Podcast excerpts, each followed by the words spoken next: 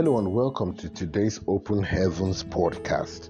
My name is Jude Jonathan. Today, by the grace of God, is the 4th of July 2020.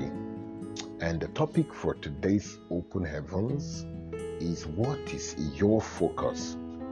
What is your focus? Let us pray. Jesus, we say thank you for another day. Thank you for your love. Thank you for your protection.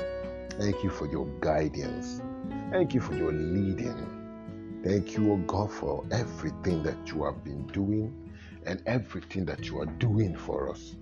We return our praise to you in the name of Jesus.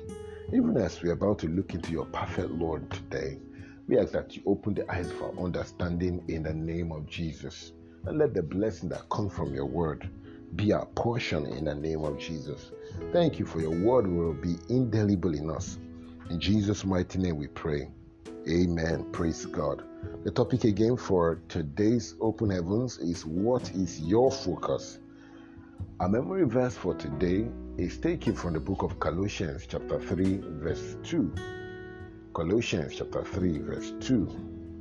It says, Set your affection on things above, not on things on the earth. Set your affection on things above, not on things on the earth. A Bible reading is taken from the book of Colossians, chapter 3, verses 1 to 4. Colossians chapter 3, verses 1 to 4. If ye then be risen with Christ, seek those things which are above where Christ seated on the right hand of God. Set your affections on things above, not on things on the earth. For ye are dead, and your life is hid in, with Christ in God. When Christ, who is your life, shall appear, then ye shall also appear with him in glory. Praise God. Hallelujah. The message for today's open heaven reads I was a mathematics lecturer before I went into full time ministry, and I know that in every class I taught, while there may have been many students there, not everyone focuses on understanding what is being taught. Some students were focused on the lecturer's clothes, some on how he spoke, some on impressing other students, and so on. The same applies in the kingdom of God. Many people call themselves Christians, but only a few have the right focus. All some people want from God is a new car, a new house, promotion, and so on. I pity such people because they will get what they are focused on and lose out on the more important things. Jesus Christ in Matthew chapter 6, verse 33 says, But seek ye first the kingdom of God and his righteousness, and all these things shall be added unto you. I am a living testimony of the efficacy of this scripture. I set my focus on the kingdom of God and his righteousness. And now I can't count how many of these th- other things I have. The good part is that I am also on my way to heaven. Focus on pleasing God. Stop chasing shadows and pursue the substance.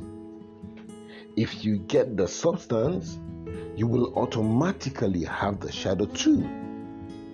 Many people never reach the heights that God has ordained for them because somewhere along the line they take their focus away from heaven and start pursuing material things. Ask anyone who has had a near death experience, they will tell you that material things, flashy as they may seem, are not worth all the attention to them. From now on, make Paul's admonition in the book of Second Corinthians chapter 4 verse 18 your lifestyle.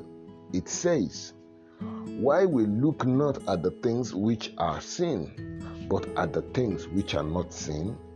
For the things which are seen are temporary, but the things which are not seen are eternal. Praise God. Hallelujah.